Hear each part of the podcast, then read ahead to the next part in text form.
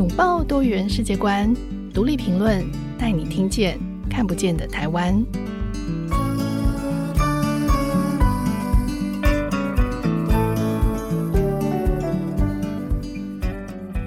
各位听众朋友，大家好，欢迎收听独立评论，我是节目主持人廖云章。台湾目前有七十多万的东南亚移民工。然后，随着这个亚洲少子化、高龄化社会的趋势，其实，在日本和韩国呢，也开始邀请移民跟移工的加入。那台湾也有很多来自日本、韩国的研究者来到台湾研究台湾的东南亚移民工的社群。我们今天要访问的来宾就是其中一位哦。那他是谁呢？去年呃冬天的时候，我第一次见到柴山元。那他是我们今天的来宾，他是来自日本京都大学的博士生，同时他也是中研院亚太区域研究访问学者。那当时呃我们相遇的时候，他在台北车站的大厅，星期天下午的地板图书馆。那柴山元在那里很认真的跟这个摆书摊的印尼外籍生练习这个印尼语的绘画。我那时候就好讶异，哇，一个日本人会讲印尼话哎。然后那时候我也简单的跟柴山元聊天，就发现柴山元的中文好好，等一下你们就会听到。那他同时也在观察北车上面这些地板上形形色色的人际互动。那隔了几个礼拜呢，我又再次见到他，是在灿烂时光东南亚主题书店。那柴山元来参加这个新书店星期天晚上的印尼语沙龙。那他当时自我介绍说：“诶，他来自日本京都，然后正在研究台湾的印尼移工跟这个华侨社群的关系。他希望可以认识更多的移工，而且那个时候呢，他还跟我说，他想要去印尼餐厅打工。”就是交换这个田野观察，所以我那时候就好意外的发现说，哇，这位来自日本的博士生，他不止中文很好，然后也会印尼文，甚至呢，后来我发现他还会台语跟客家话，实在是非常的厉害。所以我很好奇，就是为什么一个日本的博士生会跑来台湾做印尼研究？那这段期间他又观察到了什么？所以今天我们邀请柴山元来跟我们分享他的故事。欢迎阿元。哎，听众朋友你好，我是柴山元。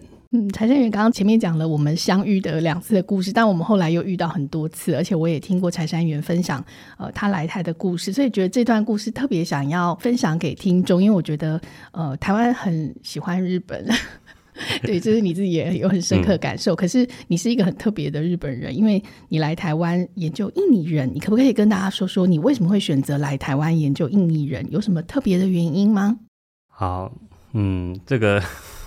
应该是说命运的安排，对，嗯，就是最直接原因是，呃，我大学的时候我的专业是中文和印尼文，嗯，对。哦，你大学的时候专业就是念印尼文跟中文，对，哦，对，我大学的时候是念那个外语学院的亚洲系，嗯哼，就是一个特别的科系，然后那个亚洲系的必修是中文和印尼文，没有其他选择。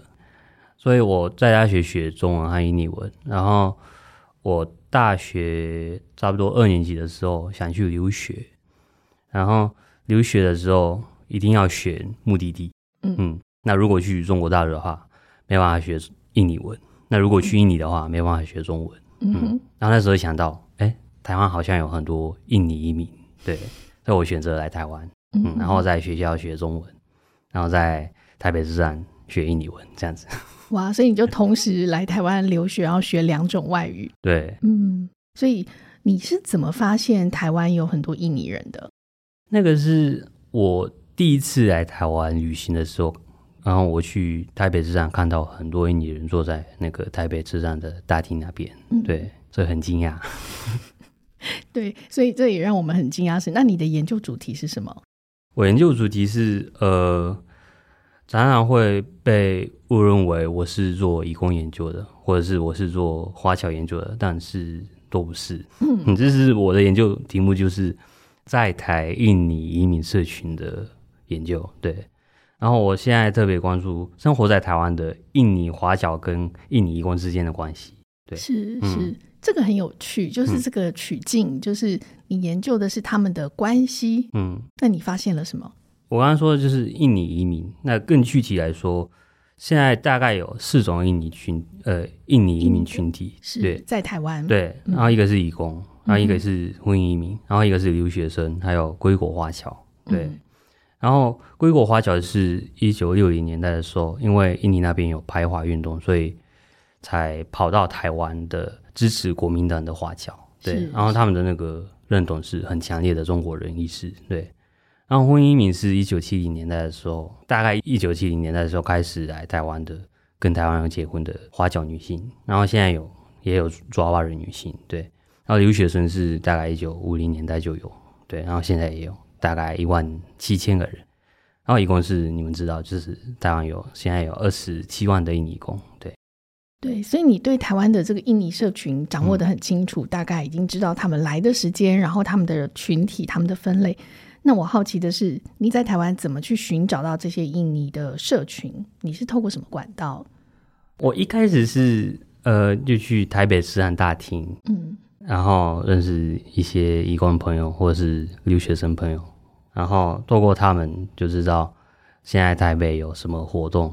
或是哪边有那个他们的集会，那我就参加那些活动啊，或者是集会啊，然后在那边再认识一些朋友，然后他告诉我有什么活动，有什么机会，那再去那边。对，然后透过这样的方式，我就认识到很多人，然后会知道有什么样的很有趣的活动。那在那边看到留学生跟移工关系，或是留学生跟婚姻移民的关系，这样子。对，是是。嗯你这个方式真的很特别，因为你自己也是一个外国人，嗯、然后你进到另外一个外国的人的群体里，嗯、所以你觉得你作为一个外国人，你在做这些田野调查的时候，你有遇过什么困难吗？就我其实蛮好奇，你怎么打进这些群体啊？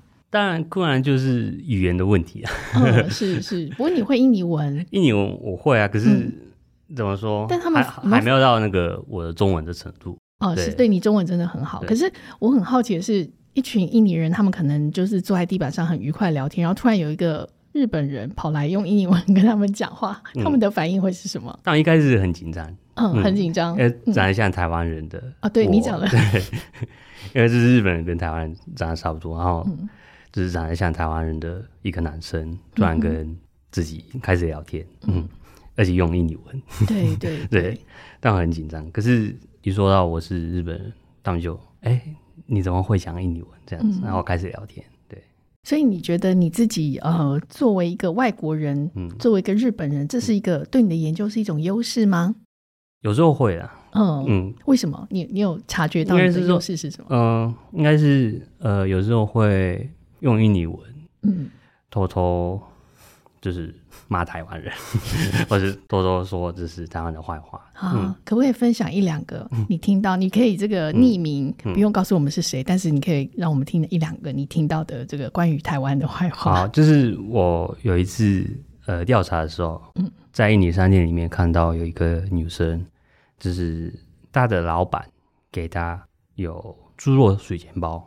对，猪、哦、肉的水煎包。可是那个女生是回教徒，嗯、对，所以非常生气，嗯，嗯，然后把那个水煎包丢在那个垃圾桶里，哦、对，然后那时候就是他骂一大堆，嗯哼，对，嗯，然后非常惊讶，可是 在用印尼文，所以我只是听到他大概讲什么，对，哦，这是你在旁边听到的，对，哦，是是是，或者是有时候会说，就是当很抱怨说，呃。自己的老板或者是自己的同事对回教没有理解，对，嗯，嗯，所以怎么说也没有看不起，可是就是对自己不好的感觉。对，你刚刚说他们对呃可能伊斯兰教没有理解，嗯、呃，一个当然最明显，也许食物上，就像你刚刚讲，给他一个猪肉水煎包，嗯、对，那就是非常不尊重。还有一些什么样的生活上面的事情，常会让他们觉得自己不受尊重？应该是礼拜吧。做礼拜，对、嗯，做礼拜，嗯、因为就是回教徒的话，一天要五次的礼拜，嗯，嗯，可是可能是在工厂工作的话，这个是不太可能做到的，对，是是，对，所以可能很难得到就是老板或者是同事的了解，对，这个的确是可能只有在他们自己觉得比较安全的环境才会讲出来的一些故事，然后，嗯。你上次好像有讲过一个，我觉得也很有意思。你就说，当他们发现你也是外国人的时候，嗯、他们会觉得说啊，真好，我们都是外国人，嗯，就是有一种奇异的同胞感。你可以谈谈这种你的观察，就是当他们知道说啊，你跟他们一样都是外国人，嗯、然后你们会有一些共感，那是什么样子的感觉？这就是就是说台湾人的坏话的时候了。但是我觉得就是也有因为我是对印尼文化或是印尼社会有了解，所以他们才会才会就是讲出来。对，嗯。嗯，可是你作为一个外国人，你在台湾应该得到大部分是不太一样的经验吧？就大家都觉得，日本人在台湾应该是得到蛮多这个优待的，或者是特别也没做什么就特别被好的对，但也可能有一些不太好的，嗯，也有负面的经验。你可以分享一些这样的经验吗？嗯，当然就是作为一个日本人生活在台湾，有时候会，当然会说啊，你是你是日本人哦，然后说就是什么东西好吃，或者是什么地方好玩，或者是什么。什么动漫好看之类的，对。嗯、然后说，呃，我觉得就是有些台湾人跟日本人讲话的时候，跟印尼人讲话的时候，态度很不一样。对，嗯、这个是我有时候会感觉到的。对，当然就是他们跟日本人比较礼貌，然后跟印尼人讲话的时候有点不礼貌的感觉。对，就是在同样一个现场，有你跟印尼人，然后。你们两个人受到不同的对待，对，而且我有时候在什么餐厅里面就是吃饭，跟印尼人吃饭的时候，嗯，我用印尼文聊天，那时候感觉到我在那个餐厅里面用日文讲话的时候，跟用印尼文讲话的时候，那个店员的态度不一样。诶，你可以形容一下这样的差别吗？就是你用日文讲话的时候，店员怎么对待你？店员就觉得我是观光客吧。哦。嗯然后我用印尼文讲话的时候，他们会觉得我是留学生或是什么义工的，就是义工对，然后有点冷淡的感觉。哦，你觉得会好像遭受到冷淡？嗯、对，嗯，没有到看不起，可是有点冷淡。对，嗯，嗯，这其实是很微妙的感受，对吗？因为他可能不是非常明显的一个态度。对，嗯，果然是这个，他也不是故意的吧？可是、嗯、你觉得他也不是故意？嗯，应该有。自然，自然的，自然的态度，就就感受到了。对，是是。哎、欸，我觉得这个很有趣。就是你你说这样的经验，其实我们也有。就是、嗯、呃，在北车地板的那个小印尼的导览的时候，嗯、导览老师丁安妮，他也每一次都会戴头巾啊，还有一些衣服让来参加的人可以穿上。嗯，那。有时候台湾人就会觉得好奇，所以就一起听导览的人就会穿上。可是我之前也是，嗯、开斋节的时候就戴上头巾。嗯，那我就发现，当我戴上头巾或者我穿上穆斯林的服饰，嗯、我走在路上的时候，嗯、路人投过来的眼神，嗯，就是会的确跟我平常会接触到的是不同的。嗯、对，我也感觉那个眼神，对。是是是，嗯、所以嗯，那你自己在这个印尼的移工的田野里，因为你这样前后也大概待了一年了，对吗？嗯、你自己觉得最有趣的发现是什么？最有趣的发现是我去年去那个印尼归国华侨协会的时候，嗯，那个归国华侨协会是我刚刚说的那个一九六零年代来到台湾的归国华侨他们的协会，是嗯，然后去那个他们的办公室的时候。我一开始是用印尼文采访，跟那个一个老华侨用印尼文采访，然后听他们他的那个个人背景什么的。然后后来呢，就是很多归国华侨来到那个办公室，然后一起吃午餐。那午餐的时候，他们讲客家话。哦，对，我一开始以为是那个归国华侨里面都用中文或是印尼文，嗯，嗯，因为他们是拥有很强烈的中国人意识，对，所以就是。很容易预知到他们用中文回话，嗯，可是他们实际就是吃午餐的时候，那个聊天是用客家话，那我完我完全听不懂，嗯、对，所以我才开始学客家话。你是为了想要听懂他们说话，所以开始？对，哇，你很有语言天分，所以你现在也学会客家话了吗？也没有啦，只是上过一堂课而已。是是。很有意思诶，其实你的语言程度，我相信是让你可以进入到田野，呃，可以更深度的理解的一个很重要的条件。嗯，因为就我自己认识的很多在做义工研究的人的台湾人。嗯呃，包括我自己，其实我们也不是很能够掌握这些语言，嗯，对对对。但我觉得你非常有毅力，然后有恒心。嗯、那我知道你也就是拜访了台湾非常非常多的印尼小吃店、杂货店，你做了一个地图，你好像统计出新北双北地区有两百多家的这个店。嗯，对，我们先休息一下，等一下再回来听阿远跟我们分享更多他在台湾发现的印尼故事。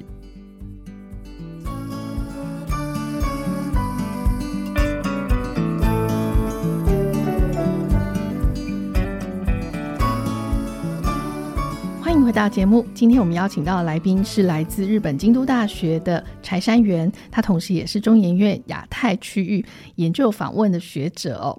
那刚刚前面我们听阿元讲了很多，你如何来到台湾，为什么选择台湾做这个移工、印尼移工的研究，然后刚刚后面讲到你研究了，就是双北地区有。一百二十多家的印尼小吃店跟杂货店，你找到了这么多家店，是，就我很好奇，你怎么找到这些店？然后他们为什么会开在那里？嗯。嗯，这个一百二十多家是我在那个 Google Map 上找到的，对，嗯、是，嗯，你有一家一家去拜访吗？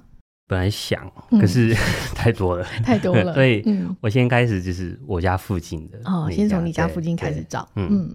嗯然后我现在住在板桥区，然后板桥区总共有十六家，这么多？对，嗯。那你知道就是全台湾大概有多少印尼餐厅？全台湾、嗯？猜猜。如果双北有一百二十几家，全台湾会不会超过五百家？有这么多吗？应该是差不多啊，差不多吗？哦、嗯，因为就是我很很想知道那个全台湾有多少家的印尼餐厅，嗯、但是没有什么统计资料。嗯、是，对，而且我也一开始不知道怎么。怎么怎么统计？是对。然后我有一次就是翻一翻一些就是曾经在台湾出版的印尼语杂志的时候，嗯嗯，发现那些杂志的后面有一个印尼商店的一个 list 的清单，哦、对，是嗯。然后那个 list 是卖那个杂志的呃印尼商店的清单。哦，了解，是它的这个经销点。对，嗯。所以至少知道就是有多少家那个印尼商店，嗯、对。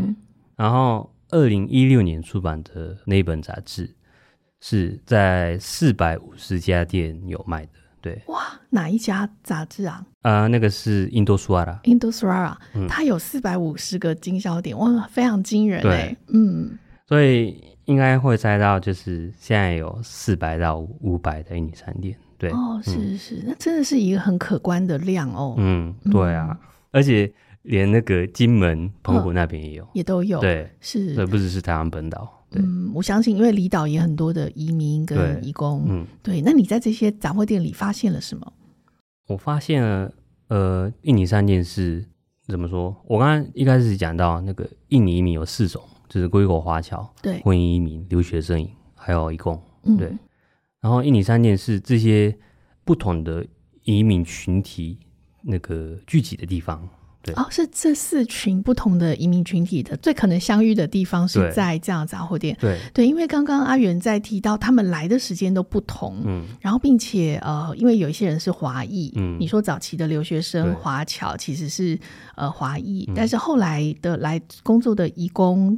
呃，跟新住民，他可能不见得是华裔，他可能是其他族群，因为印尼有非常多的、嗯、多元的族群，当然爪哇人很多，嗯、所以这些人在原本他自己的国家，他们可能也不是属于同一个社群，对吗？对。嗯、但是在台湾，他们却在这个杂货店跟小吃店里相遇了。嗯、因为呃，很多很多印尼商店的老板是婚姻移民，或者是前留学生，嗯、对。哦，前留学生，嗯，啊有时候留学生来那边打工。嗯。哼，或者是有时候义工礼拜六、礼拜天的时候来那边打工，嗯、是是，对，偷偷偷偷打工，对。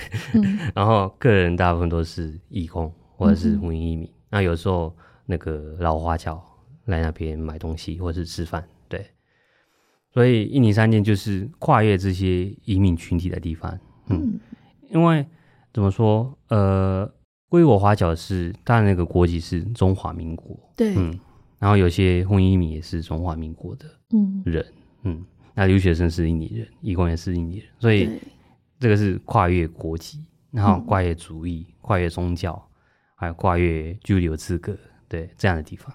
是是，所以它它变成是一个很有趣的、充满这种文化的符号跟这个不同的意志的一个跨他们的共同点，跨文化、跨族群。对，他们只有一个共同点，嗯、就是来自印尼，来自印尼。对，但但其他其实很多是不同，非常认同，可能也很不一样。不一定是认同印尼人，是是是，但是来自印尼，这个是很真实的。所以你在里面有观察到他们的人际关系是怎么样子的吗？其实，呃，我一开始以为是华侨跟非华侨之间有什么冲突，或是有一定的距离，嗯，但是其实没什么，对。然后，我觉得印尼三件是一个很封闭的地方，很封闭的地方，嗯，嗯，为什么会这样？因为他们就是在里面都用印尼文，嗯，所以里面的秩序跟外面的秩序是不一样，对，嗯，嗯，里面的秩序是怎么样的？就是可以跨越他们的身份。嗯，所以婚姻移民跟移工是同一个地位，嗯、对，然后用印尼文讲话，很平等的感觉，嗯、互相关怀，是是，互相照顾的这样的地方。对，嗯，可是你的意思是说，这里头跟外头不同，所以在外面，就是说在台湾社会，在印尼小店、印尼杂货店之外，嗯，他们的关系又是什么呢？嗯，当然，就是个人跟个人的关系是。呃，不变，但是会受到那些那个拘留资格的限制哦，嗯、是因为那个身份证不同。对，嗯，有的人是公民，有的人不是。对，嗯嗯，所以就是比如说警察跟他讲话的时候，就态度也那个 不一样。嗯嗯，或者像是在一些活动，或者是在一些。的确，在一些议题上面，比如说像现在呃即将要进行的这个总统大选，嗯，嗯那可能对于移民，就是有有身份证、有投票权的移民来说，嗯、他们可能就也许是属于会被咨询或者是会被关切的对。一群人，对但是其他没有投票权的人，他可能就不在这个被讨论的光谱里。对，哦，对你刚刚讲到那个选举、嗯、是，嗯，其实明年那个台湾有选举嘛。对，这是总统选举。是，那其实印尼也有那个总统选举。对，明年、嗯、就是二零二四年。对，嗯、然后这些印尼商店呢，会当成投票所。哦，这些印尼商店会是成为投票所。对，哦，现在那个印呃台湾的印尼代表处那边提出了一些那个投票所的清单。嗯，嗯，然后里面包括六十个印尼商店。哇，对。那个柴山元要不要跟大家解释一下，为什么印尼人可以在台湾投票？因为在台湾的话，你必须要返国投票，对不对？嗯、但是这些印尼移工他可能没有办法返国，所以他们在海外投票。你要不要解释一下这个制度？嗯，就是因为现在台湾有二十七万的印尼移工，嗯哼，所以对政治家来说，这个是。很很重要的，很重要的人群，很重要的一群，就是等于是一个城市。是的规模哦。对，嗯，因为义工是一定要照顾老人，对，所以就是很难很难离开那个房子，对。然后投票当天就是不能去投票，嗯。嗯。但是呃，全台湾六十个印尼商店当成投票所，所以他们可以去离他家比较近的印尼商店。然后投票，对，这样的一个他们这是呃，印尼这个制度叫做通讯投票，对吗？嗯，我记得好像是这样，对，因为上一次的总统大选，我记得，呃，对，上一次也有那个，上一次也有，而且上次佐科威总统他还在那个北车大厅直播，就是，所以那时候非常多，因为我也在那个现场，然后非常多的印尼义工就很兴奋，说哦，我们总统今天会跟我们讲话这样子，然后大家就很开心在那边讨论他们的选举哦。对，这个很有意思，而且今年有六十个，所以除了台湾自己的大选，我们也可以来这个观察一下印尼的这个总统大选在海外的这个状况。对，嗯嗯。然后刚刚柴佳远你也讲说，就是啊。呃我记得你之前有讲过，说你说很多印尼移工知道你是日本人之后，嗯，就是纷纷对你表示说他们很想去日本打工，嗯、是不是？然后你好像还跟他们说哦，不要不要不要，那个日本不太好，嗯，就是你自己从你的角度就劝台湾的移工说不要，你们日本没有你们想象那么好。可是其实你知道，从台湾的角度，台湾现在就一直听到，因为我们缺工。然后又听到说，日本的政府呃开放了一些移工的政策，而且大量的这个招工又给很好的条件，嗯、使得台湾的这个厂商、台湾的家庭、台湾的企业都非常担心移工会全部跑去日本，大家都不想待在台湾。嗯、那你是怎么看真的会这么危险吗？嗯，我觉得就是现在日本确实有那个缺工的问题。嗯，嗯，那此外就是日本社会很多人希望以廉价来获得这些劳动力。嗯，所以很多就是规模相当小的企业试图呃接受外籍工。嗯，但目前接受外籍工的唯一方法就是一个叫做机能实习制度。对。嗯那因此，很多日本企业通过这个制度来接受外籍工。嗯，嗯，那就是这个制度是呃一九九三年建立的制度。那它本来的目的是通过人才培养，嗯，向新兴国家转让技术和知识，开展国际合作这样的制度。嗯，但实际上就是，正如我刚才所说的，就是许多日本公司利用这个制度来获得廉价劳动力。那结果呢，就是。这些呃实习生在日本学，在回国后完全用不到的技术，用这个技术工作赚钱，嗯、然后回国。对，嗯、那比如说呃来自中国内陆的实习生，嗯，他从事剥牡蛎贝壳的工作，嗯，哦、然后他的家乡是内陆，所以回国完全用不到这个技术，嗯，嗯。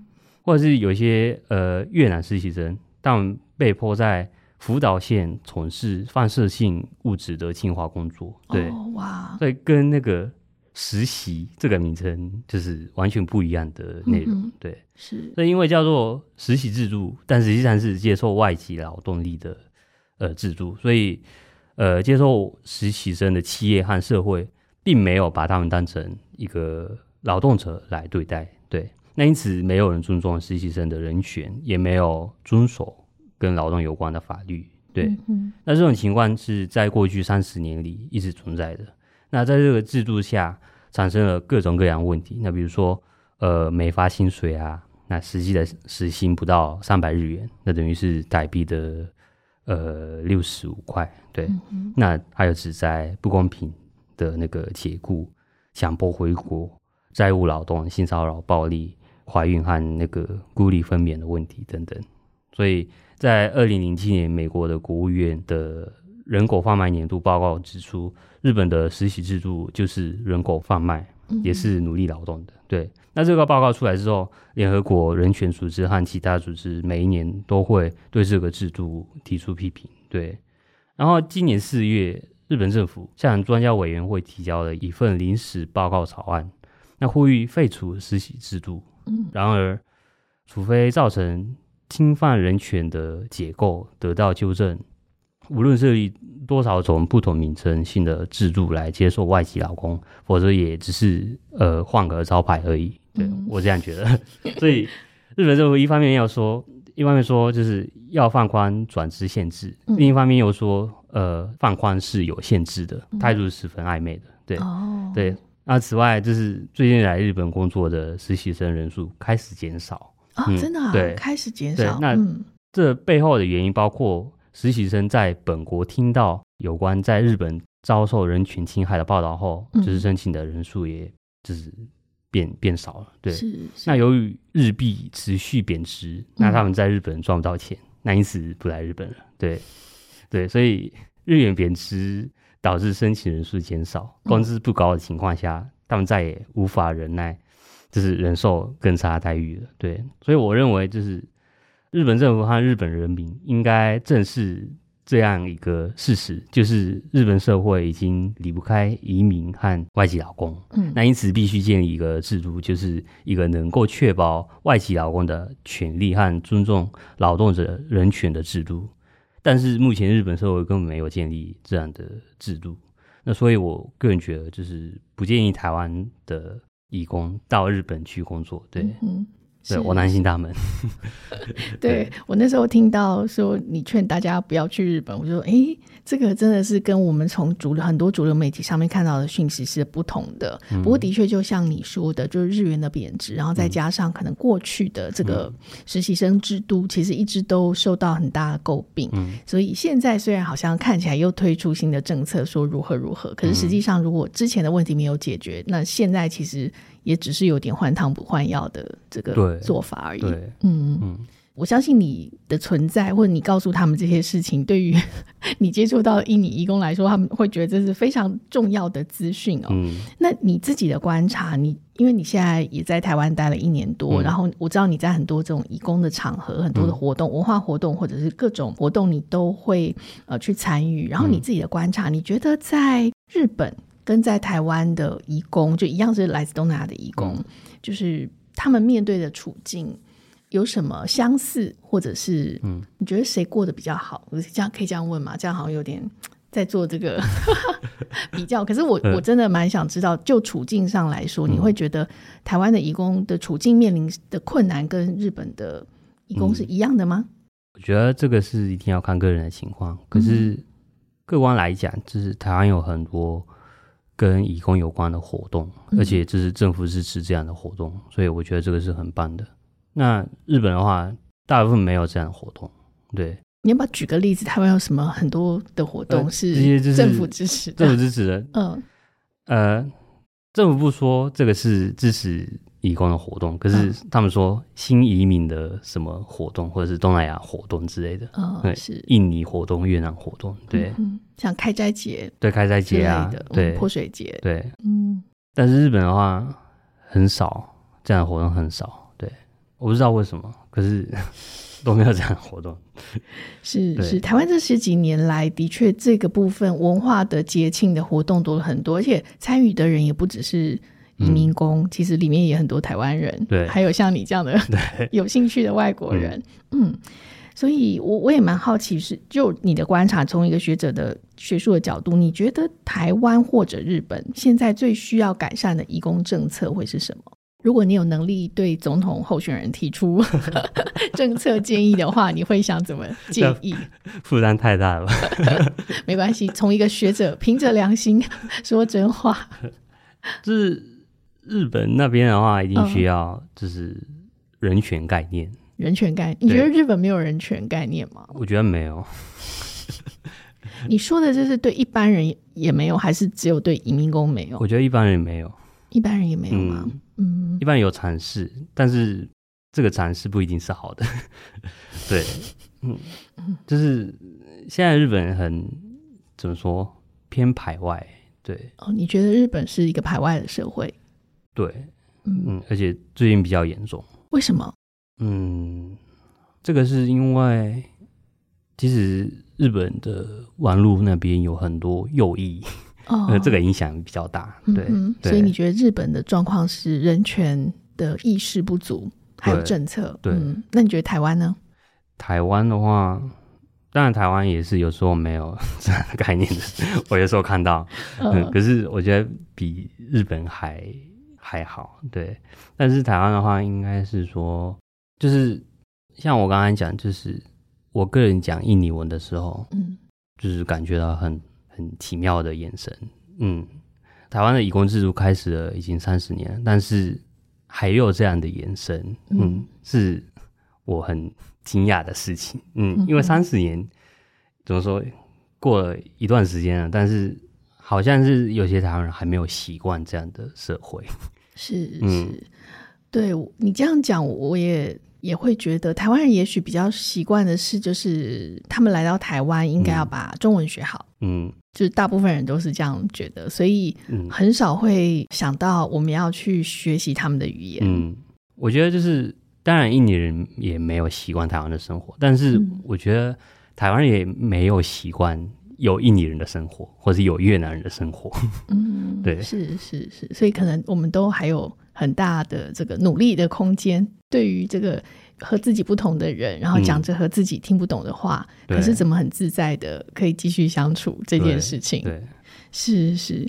对，就是你整个就是沉浸在，因为我真的每次遇到你，就是周末或者活动、嗯、或者礼拜天，我们都是在这种很欢乐的文化 场合遇到。然后我也觉得你真的是非常沉浸在这些你的田野里哦，嗯、所以我很好奇，嗯、呃，你的观察，你觉得印尼移工他们会喜欢怎么样度过他们的假日？嗯，如果今天请你来为台湾人设计一个这个、嗯、跟着移工去度过一个台北星期天，嗯，那你会怎么安排？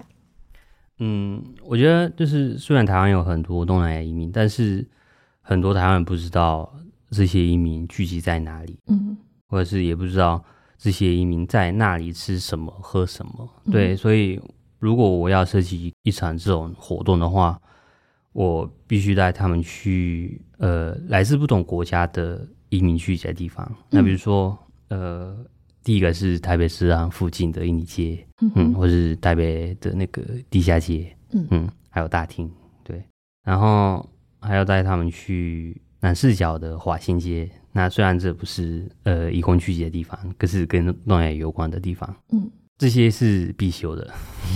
还有中山北路的菲律宾街也是必修的吧？嗯，对，是。然后带他们去这些地方，那、嗯、做些什么呢？呃，就是先就是跟他们解释这些移民在这边做什么，或者是吃什么，这个食物是什么，或者是他们吃这个食物的时候的习惯是什么之类的。嗯、对，你可以分享一道你自己最喜欢的印尼料理吗？